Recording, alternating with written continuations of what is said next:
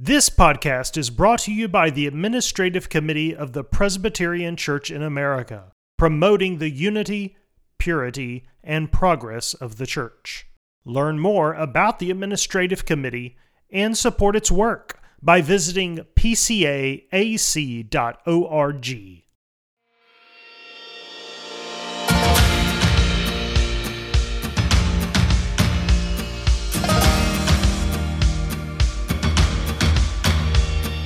Welcome to Gifts and Graces.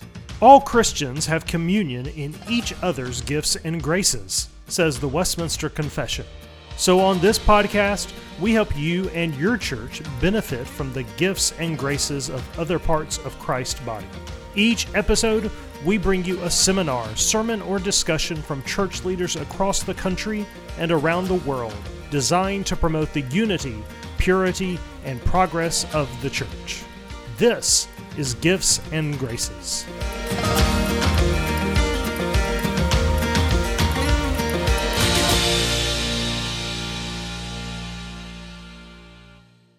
On this episode of Gifts and Graces, we get to hear a conversation on confessional subscription in the PCA, featuring teaching elder David Cassidy, teaching elder Nate Sheridan, and teaching elder David Strain. This was originally recorded as a seminar delivered at the 2021 General Assembly.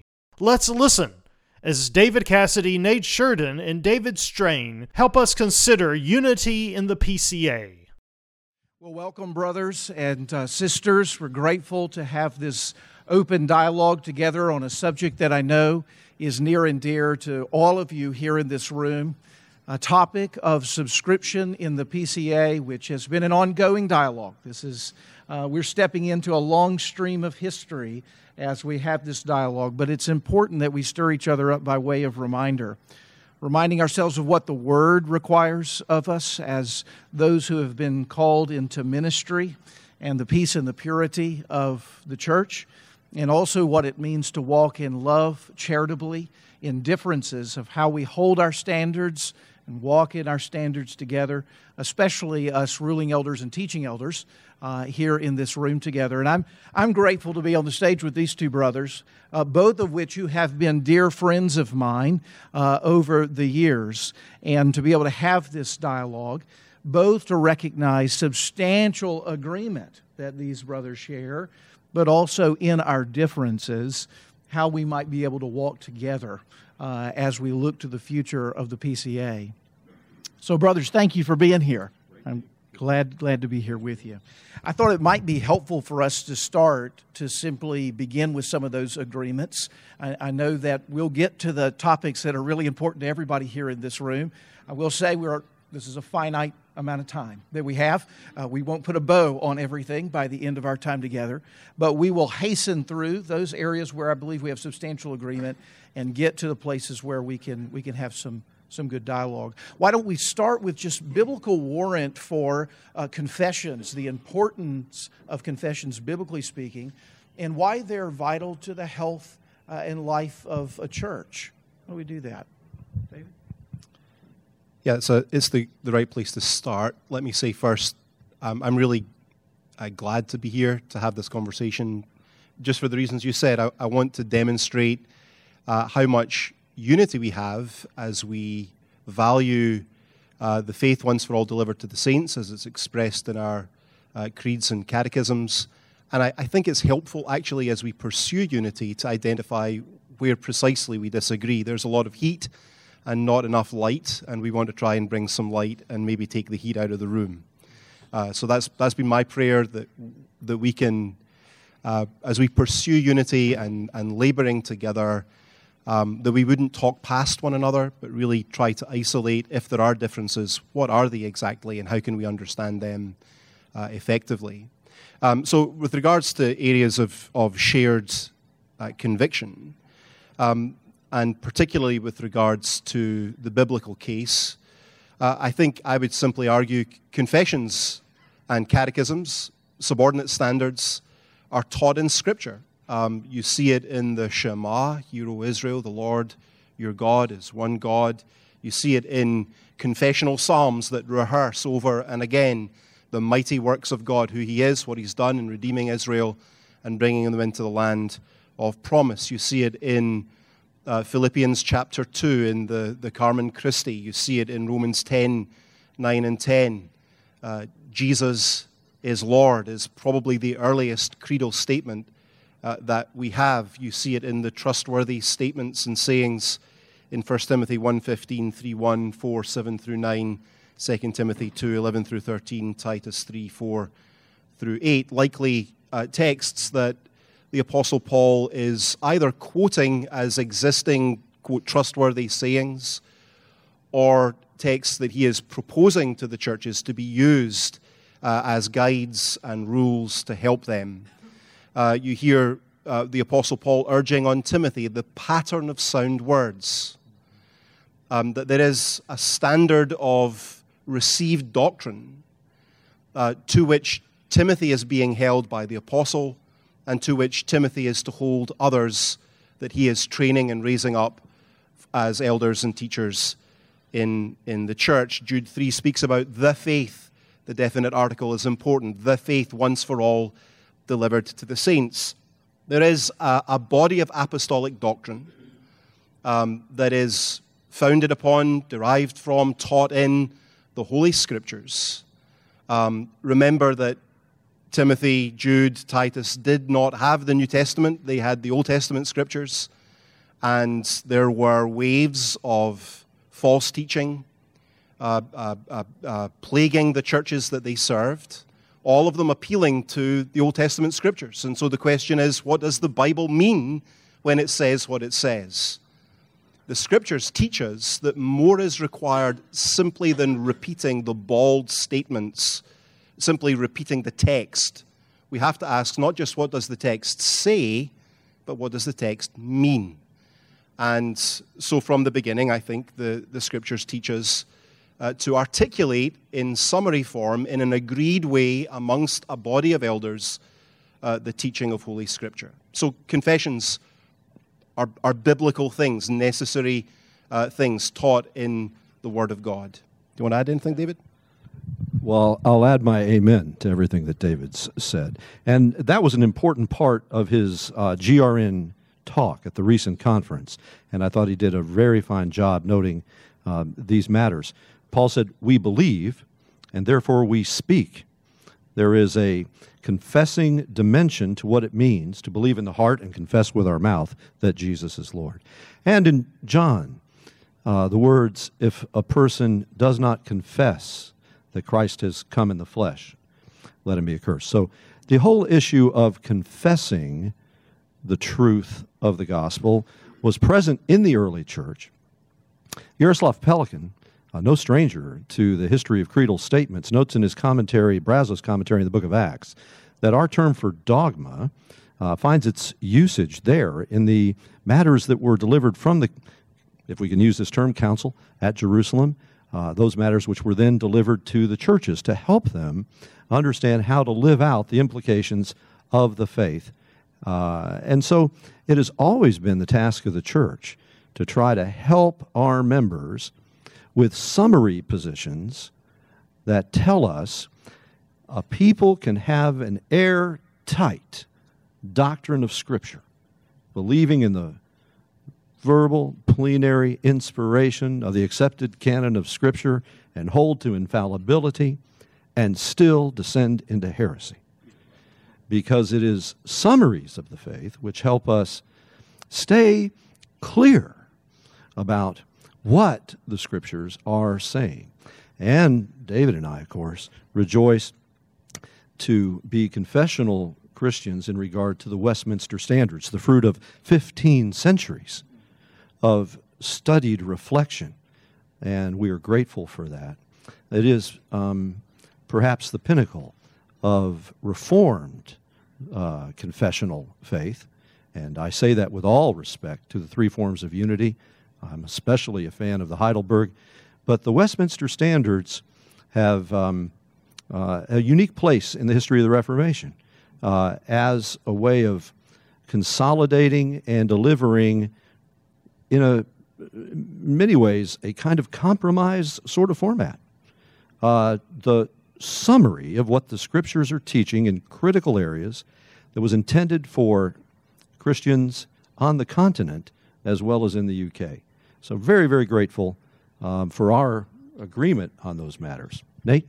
Yeah, David, just let's let's pick up that thread just for a moment, only from the standpoint of the pertinence of confessions for our own day, even specifically. We live in a anti-creedal, anti-confessional age, and uh, the importance of confessions, particularly to our moment, the generation the Lord has placed us.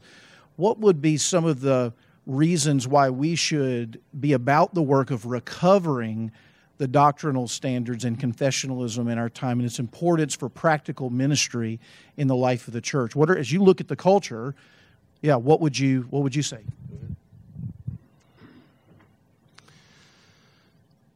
Uh, I, I think part of the answer to that is is uh, we, we could take out um, sections of the confession and catechisms and say this answers to that problem, this answers to that problem, and that would be a really valuable thing to do.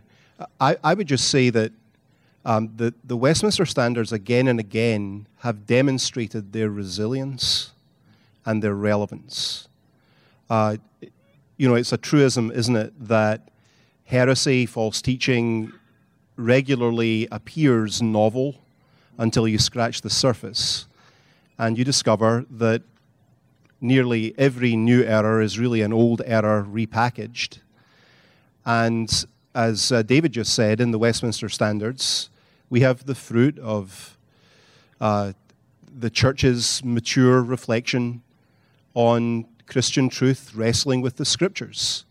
Uh, if you were to ask me one of the most useful things about the confession and catechisms for our particular moment in the church, rather than the church speaking to the world, but just for us as, as Christian believers. Um, we, we, we cannot afford to be biblicists.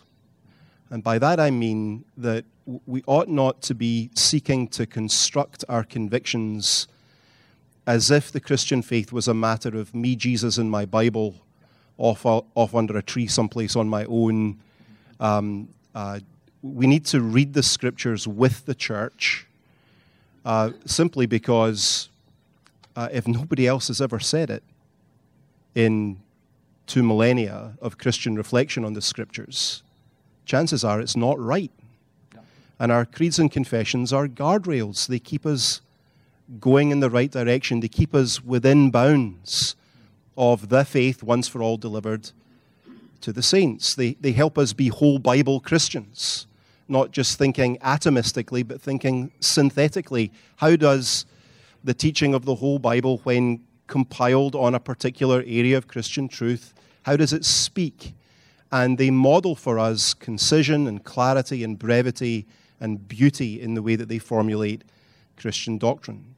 I think it is our enormous loss when we are unfamiliar with them, when their language, their formulations, their contents become assumed rather than celebrated and, uh, and, and rested in and used, when they stop informing our piety, our preaching, and our, our pastoral practice, and, and are reduced merely to um, hoops to jump, shibboleths uh, uh, to screen out um, people who don't quite fit at a, in a credentials and candidates exam, uh, that's a tragedy already happening, not waiting to happen. That's a huge loss uh, to us. So I, I, think we have, it's, it's like, it's like um, your grandma's precious china that is meant to be used and it's left in the cupboard gathering dust. We have,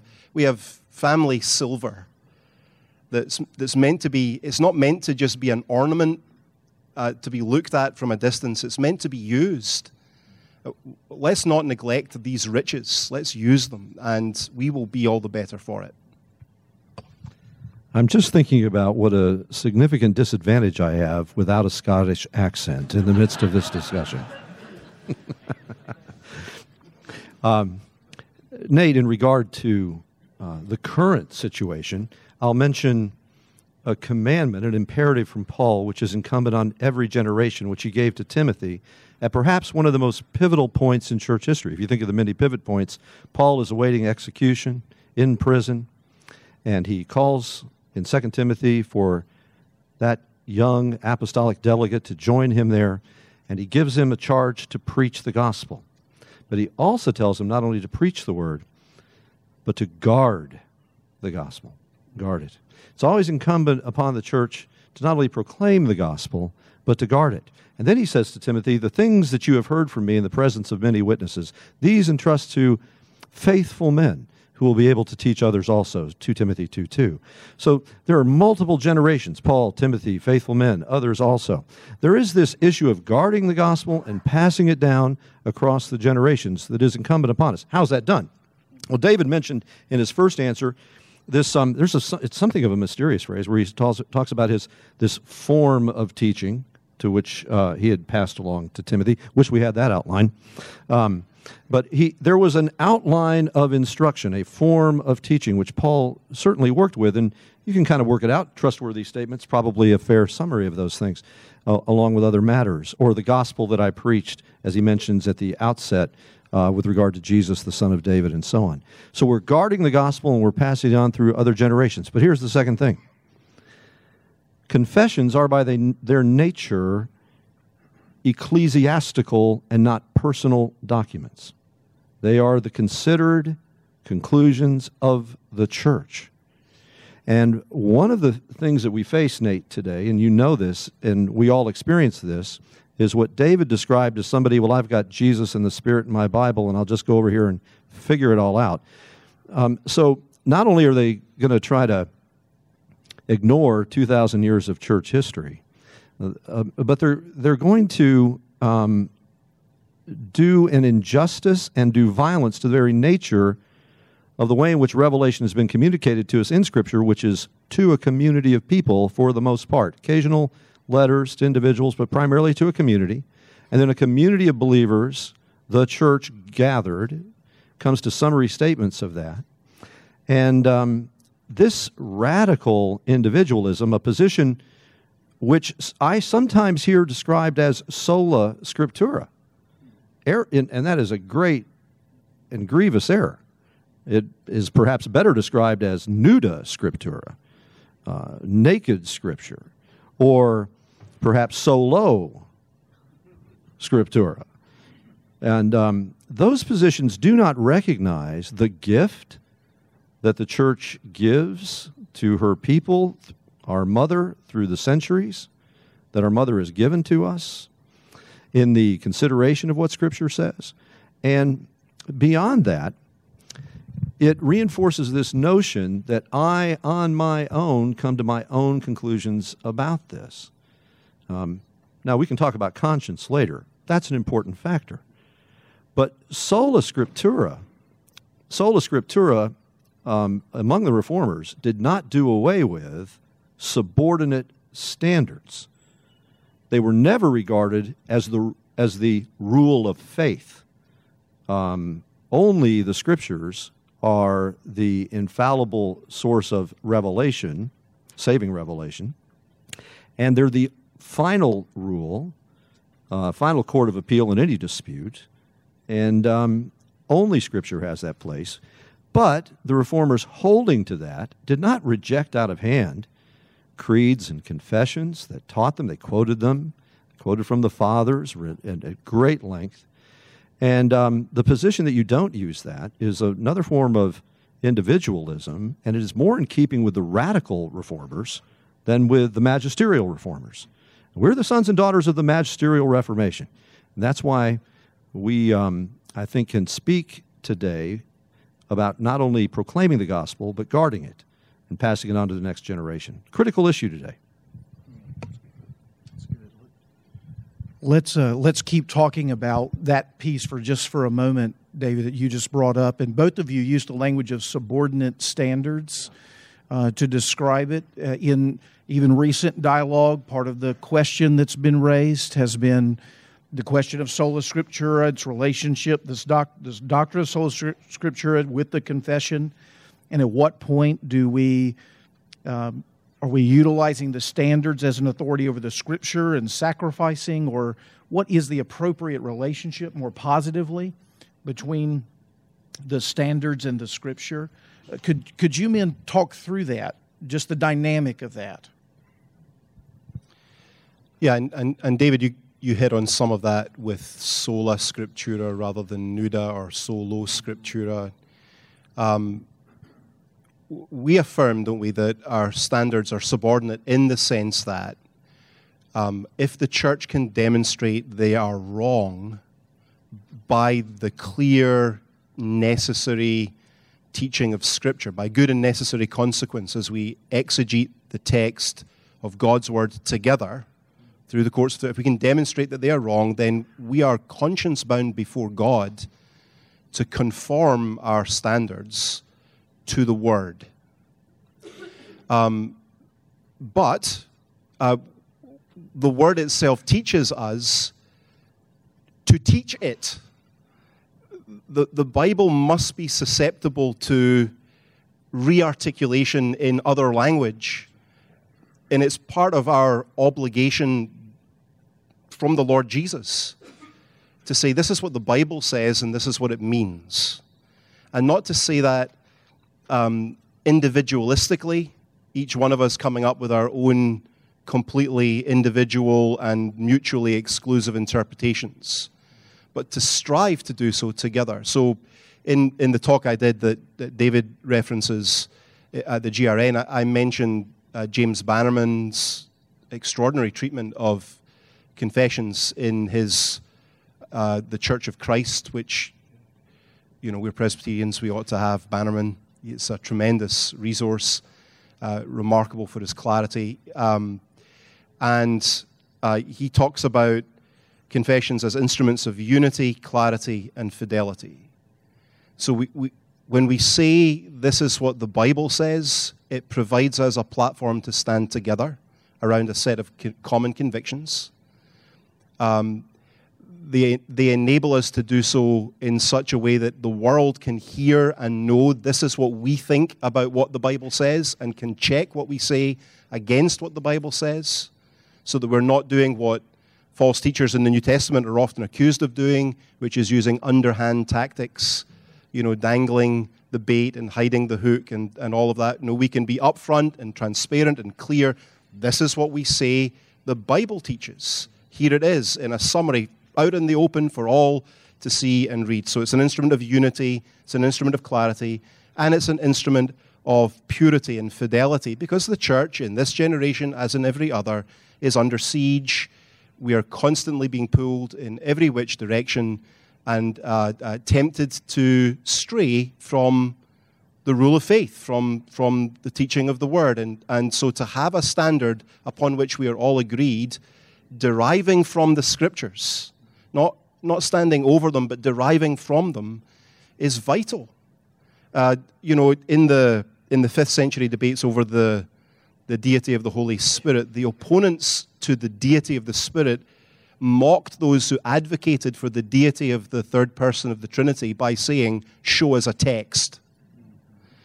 Uh, if you read the Socinian Racovian uh, Catechism, the Socinians believed in the inerrancy of Scripture while denying the supernatural in, in every other respect and, and undermining uh, uh, gospel verities. In, in uh, the, the 19th century here in the United States, the, the, the sort of the Campbellite restorationist movement said, you know, no creed but Christ, no creed but Scripture, and ended up with an incredibly narrow very exclusive set of unwritten creedal uh, convictions.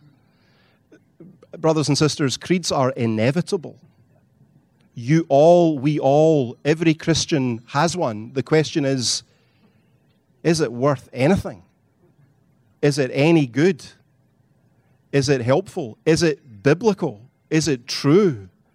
And does anybody else join you in holding it? Or is it, is it just yours alone? I don't want to have a confession and catechism that's just mine alone. I want to stand with two millennia of Christian reflection on the scriptures. Um, that, that's a safe place to be. no creed but Christ turns out to be a creed. It should be pointed out. Uh, and the Christ that is held to turns out to be the Christ of the creeds among those who are claiming some measure of orthodoxy when they make those kinds of statements. Our BCO notes the subordinate nature of all of this when um, it says in the preface that our Constitution is subject to and subordinate to the Bible. The Bible is not part of the PCA's Constitution because the Constitution can be amended and you can't amend Scripture. Scripture is going to amend us. And um, that is also the work that the church has going forward. That we're always growing, we trust in our understanding of God's revealed will. Deuteronomy 29 29, the things revealed belong to us and to our children. There are hidden things which are known only to God. But our responsibility is to study, meditate on, hide in our hearts the revealed Word of God, and to allow that to transform us. Uh, this does not mean, however, that our private devotions um, are left without being informed by the teaching of the church. So I grew up Lutheran, and I was baptized, catechized, and confirmed in the Lutheran Church. LC, yeah, it does really. Yeah, that's right. David said that explains everything. So a, a great deal. Yeah. So um, sanctification, what's that, right? Uh, so anyway. Um, right. anyway, so so uh, uh, I grew up with catechisms, and this was vital in my dad discipling me. So I want to just come back to Nate's previous question a little bit on the current value. Uh, our, our, catechisms uh, and, and our confession are beautiful instruments to use for personal discipleship. And that is one of the things I hear people talk about often is, well, we seem to be lacking instruments that will help us make disciples. Now, of course, um, the standards on the surface of it, um, in places, can appear archaic in terms of their language. We I understand that. Uh, it can a- appear to be burdensome in terms of the massive amount of the content. Something like the larger catechism is not for the faint of souls.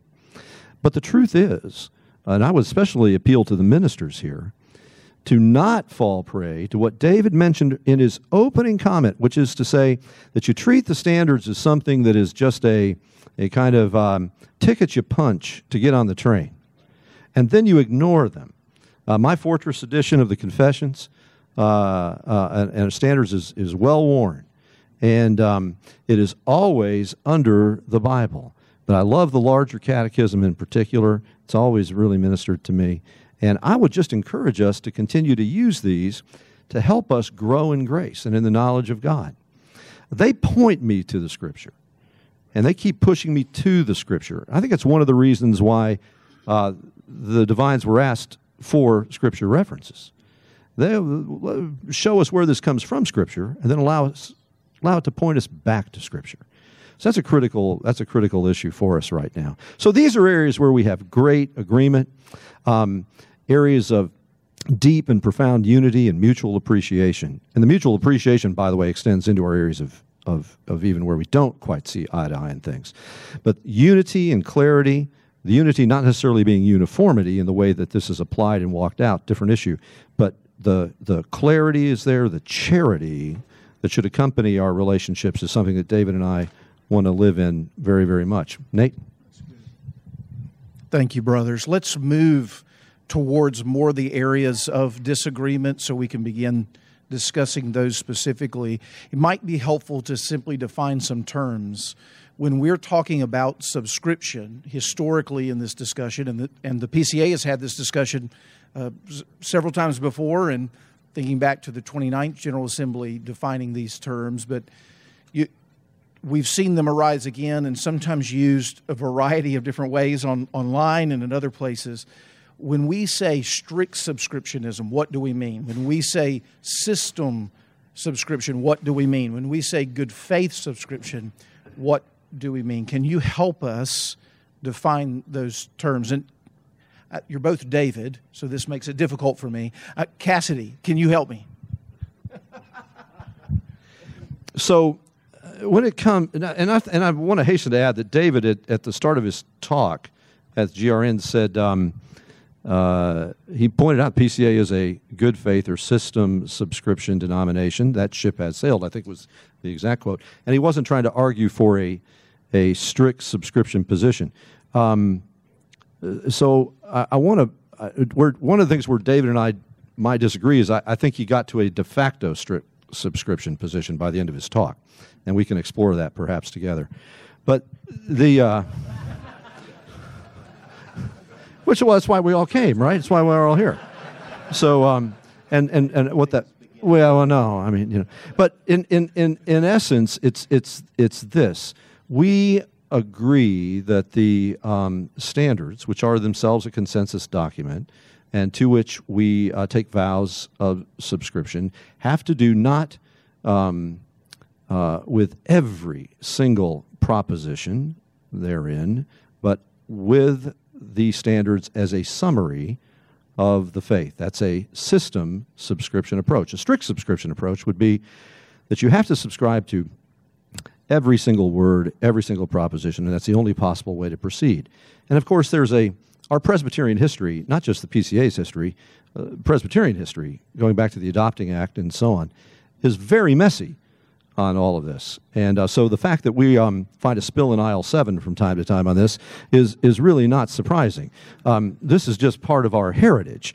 And um, it's okay if somebody, you know, drops a jar and spills it from time to time. We'll, we'll get together on that. These kinds of um, discussions are important for us because we want the standards to inform us in our ministry in the proper ways. And we want to um, guard the gospel and proclaim the gospel uh, properly. So I would simply say that um, the essential difference is between um, uh, saying that one has to affirm every single proposition and saying that one has to affirm uh, the standards as a summary of what the scriptures teach. But, David, you may want to amplify that. You know, I do. Uh, yeah, so, so m- maybe it would be helpful just to go back over strict, system, and good faith. System and good faith are not the same. At least I don't think they are. So let's let maybe this is an area where we where we differ a little. But so I come. I, I was ordained in the Free Church of Scotland, which is a really, really, really strict subscription uh, uh, denomination. That is, you're not even allowed to express any difference at any point with the original uh, uh, Westminster Confession only, not catechisms. Uh, so you only subscribe to the Westminster Confession. The catechisms are pedagogical and discipleship tools. So a little different. Uh, my understanding of strict, strict subscription, so called, in the American Presbyterian context, is that it has always admitted of some scruples or differences with the standards, uh, but they were um, only at the level of minor scruples ever. Um, system subscription is, is another model of subscription altogether that, as best I'm able to, to judge, s- proposes that there is a system contained inside the standards that is less than the standards somewhere inside there is the system. And we subscribe to that system, but not to the standards themselves. Um, this allows considerable latitude, as, as uh, you can immediately tell. The difficulty also immediately appears who decides what the system is? Where is the system located? What is essential to it? Now, we do use in our, in our presbyteries, in our book, we have the language of the system of doctrine. Um, but our approach in the PCA has been dubbed good faith subscription. My understanding is that it, it was intended to be something of a tertium quid, a, a third way between those two poles, so that uh, a candidate for ministry, say, could express a difference uh, on some point or other within our standards. And uh, the presbytery is to judge whether that difference is allowable and has three options before, before the presbytery. The difference can be purely semantic, that is, uh, the presbytery may judge that you actually agree with everything taught here, you just wish it was said with different language. But you don't disagree with the, with the message, with the doctrine, with what is being taught. You, you would prefer it said this rather than that, but you're, you're content. That's a semantic difference. You may also have a difference of real substance, a genuine difference with the teaching of the confession that presbytery judges to be minor and uh, permits you to hold that difference. And then, thirdly, the presbytery may judge you to have a genuine and substantial difference with the standards, but it may assess that that difference is substantial, that it is hostile to the system of doctrine and strikes at the vitals of religion, in which case, if it comes to that determination, it will not allow you to conduct your ministry within their bounds. Um, uh, as things stand in our book right now, any difference whatsoever is to be declared by every elder in their own words, in writing, and is to be recorded by the court of which they are a part. That is a very helpful and very important provision. Um, and I, I have no problem at all with that approach.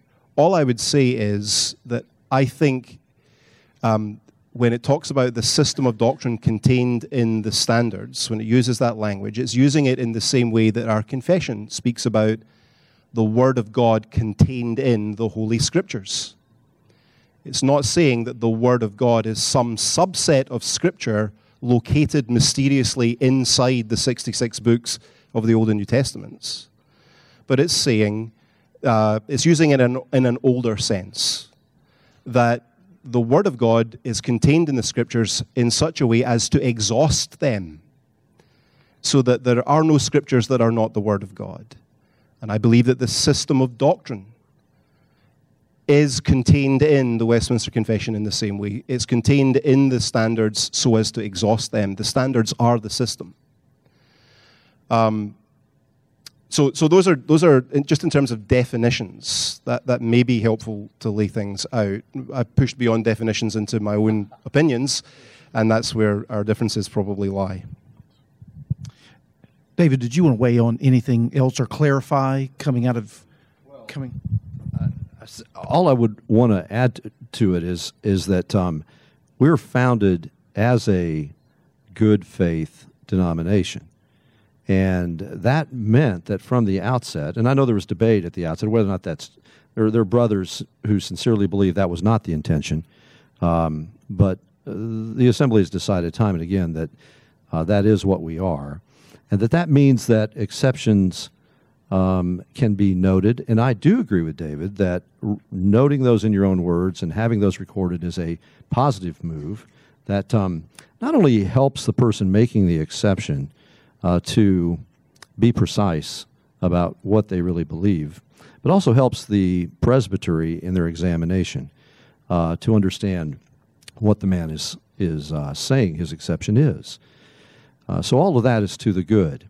Um, there is not uniformity about what is an allowable exception across presbyteries, and there are some who find that uh, to be an unfortunate situation. Uh, okay, well, but it's the the attempt to try to say, well, here are the only exceptions which are allowable across the PCA. Rather takes things out of the hands of the presbyteries, which we don't want to do. And um, but I appreciate that that uh, that kind of messiness to things. In, interminable debates is the way somebody put it to me is something that we live with. I'm not unhappy with living with um, debates about those issues because I do think such matters help us grow in our own understanding and grow in grace as well. Uh, the, the critical issue is whether or not a presbytery can say to a man, the exception that you've noted is one which we will allow you to hold and teach because there are presbyteries that are saying, even though we'll allow you this exception, we're not going to permit you to teach it within the bounds of the presbytery. RPR, of course, has um, cited um, some presbyteries for that position. And it's my position that if a an exception which is taken in good faith, which is good faith that if um, my views change, I will come and declare the changes in my views, and also that you can assume that if I've not declared an exception, that I in good faith hold to the rest of it, right? Uh, there's no subterfuge in that. Um, that if a person holds to those exceptions, we cannot bind his conscience and say that he cannot teach those and uh, that he should be allowed to do so. Um, that is in keeping with a very important Reformation principle as well. So these are the points of disagreement, whether or not it's um, uh, you know what the exception, allowable exception should be, and whether when they're allowed, uh, a person holding them will be permitted to teach them. And I think it's there that we find our places of substantial disagreement. Yeah? yeah. Okay, Nate? Well, let's let's pick that subject up. Uh, let's talk about exceptions and differences um, that are uh, granted by a presbytery, um, and and let's start with thinking about uh, the presbytery's authority to be able to say to a man, um, "We we would grant this exception, but we would prohibit you from teaching this this exception." in your your ministry publicly uh, at the church. Um, how how should we balance okay the authority of the church, mutual submission to the brethren, our vows, this man's conscience, his liberty of conscience. He believes this sincerely from the Word of God. How do we dance in the midst of those doctrines? Yeah, don't ask a Scotsman how he dances. That's it's not a pretty sight. With a kilt. Yeah, with with with a kilt. Uh, well, there's a lot to say about this. Um, first of all, I, I challenge the assumption that for a presbytery to require a man not to teach a difference, that it assesses maybe for maybe even just for local reasons within the bounds of their own presbytery could be uh, divisive or troublesome it is in some way binding his conscience. In fact, I would argue uh, the other way that um, to require him, uh, or at least to allow him to freely propagate his opinion, which is contrary to the confession of our church, which the presbytery acknowledges it is when it says this is an exception. So it's, it's contrary to our standards. To then allow him not just to hold it, but to propagate it so that more people agree with him contrary to our standards. Uh, that's a, depending on the nature of the standards, that's, that's sowing the seeds of real problems. And more than that, it binds the consciences of all the other presbyters in the presbytery.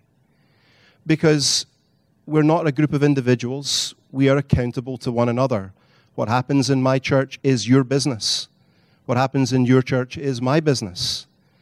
And I have a duty, a duty of care for, my, uh, for the fathers and brothers in the presbytery to ensure that all the things that are being taught within our bounds says what the Presbyterian Church in America says, the Bible says. And if you ask, what does the PCA say the Bible says? The answer is the Westminster Standards. This is our agreed summary of the sense in which we understand the Scriptures. So, whose conscience is being bound here? It seems like we are sacrificing the liberty of an entire presbytery's conscience for the freedom of an individual who takes a difference from the standards of the whole church. That's one big issue. Yeah, you can. Go ahead. Thanks. So, yeah. So, a couple of things here, just in response to this. We'll go back and forth on this a little bit, perhaps. Um, first of all, automatically imposing uh, a restriction on the uh, a man or prohibiting a man from teaching his exception, which is, and you gave an important qualification in there. You know, you're talking about propagating something which is an exception to the standards, but uh, which has already been noted by uh, the presbytery to be not striking at the vitals, Um, it's more than semantic, but not striking at the vitals. It's not a threat, right? It's not as though he is industrially, industriously um, uh, setting forth teaching which is a threat to the church. Um, th- if it were a true threat, then the presbytery should never have granted the exception. So, automatically prohibiting a man from teaching his exception runs the risk of doing the exact opposite of what we were talking about earlier with regard to subordination of the standards and Scripture. It, it puts the standards in a place where they are on equal footing with the Scripture because you can't teach anything that's contrary to it at all, even if we allow you to think it, right? But you can't say it. So we end up with people being in a place where they are legislatively controlled rather than biblically compelled. And while I think the issue of a collective conscience is an interesting thing to explore, I think it's fair to say that from the Reformation, when Luther is standing before Eck, he's not really concerned about the collective conscience of the Diet of Worms and Leo X at all. It is his conscience which he is concerned about. And uh, standing on Scripture and conscience, it's not it's not good to violate those. So we grant to people this ability to note their conscience and not teach against it. And that is a very vital development in the Reformation and something we want to guard carefully. Yeah, and I, I agree that presbytery is not to say uh, you must teach against your conscience. I would simply say presbytery should be free at their own discretion to ask a man not to teach to teach positively something contrary to our church's standards. I think that's a difference. Um, to refrain from teaching something rather than to tell him he must teach contrary to what he believes.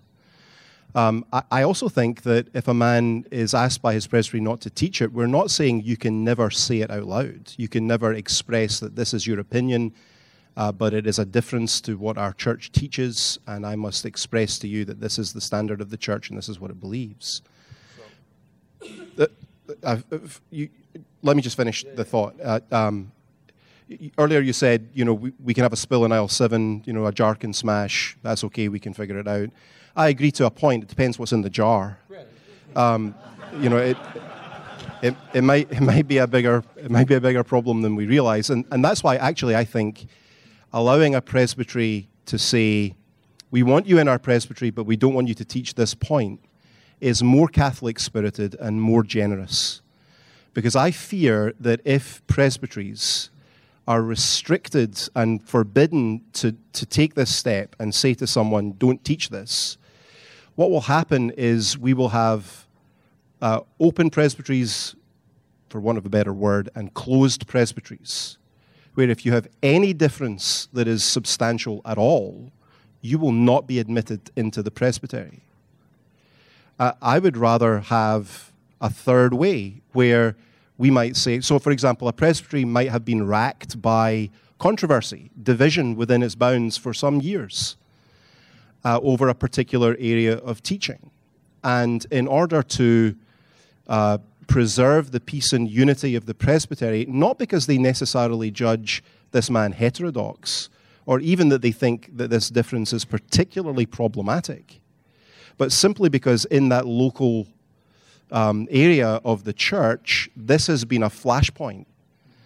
They want that man to minister within their bounds. They believe in and want to celebrate his ministry. They believe him to be orthodox, but they don't want this point to be taught. I think presbytery needs to be free to do that. I actually think it belongs to the rights and duties of presbytery qua presbytery to be responsible for what is taught within their bounds and to set the limits and boundaries of uh, admission to the body. Well, I would just note that preliminary principles state that it is the church as a whole and not presbytery which establishes exactly what the qualifications are. Then presbytery acts on the basis of what the church as a whole has decided. I would grant that presbyteries have to make these assessments, but if we don't permit people, except in the most, and I would grant a, a, a season of extraordinary difficulty that a presbytery may have been in, the, the wisdom of, of for a season refraining.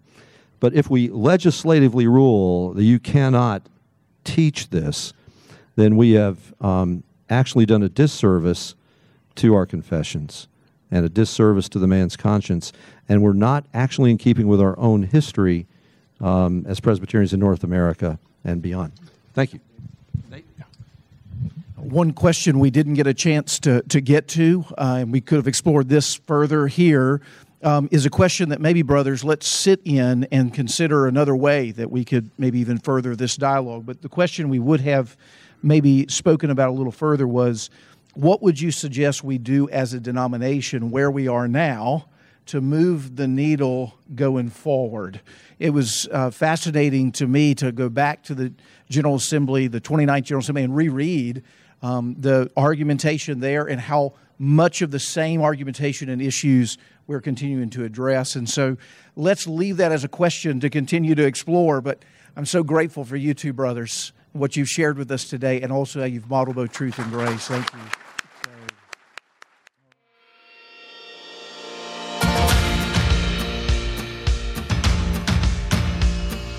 You can hear more talks like this by subscribing to the Gifts and Graces podcast. You can also hear more content like this by attending a seminar at General Assembly. They are free and open to the public. Find out times and locations by visiting pcaga.org. Thanks for listening to Gifts and Graces.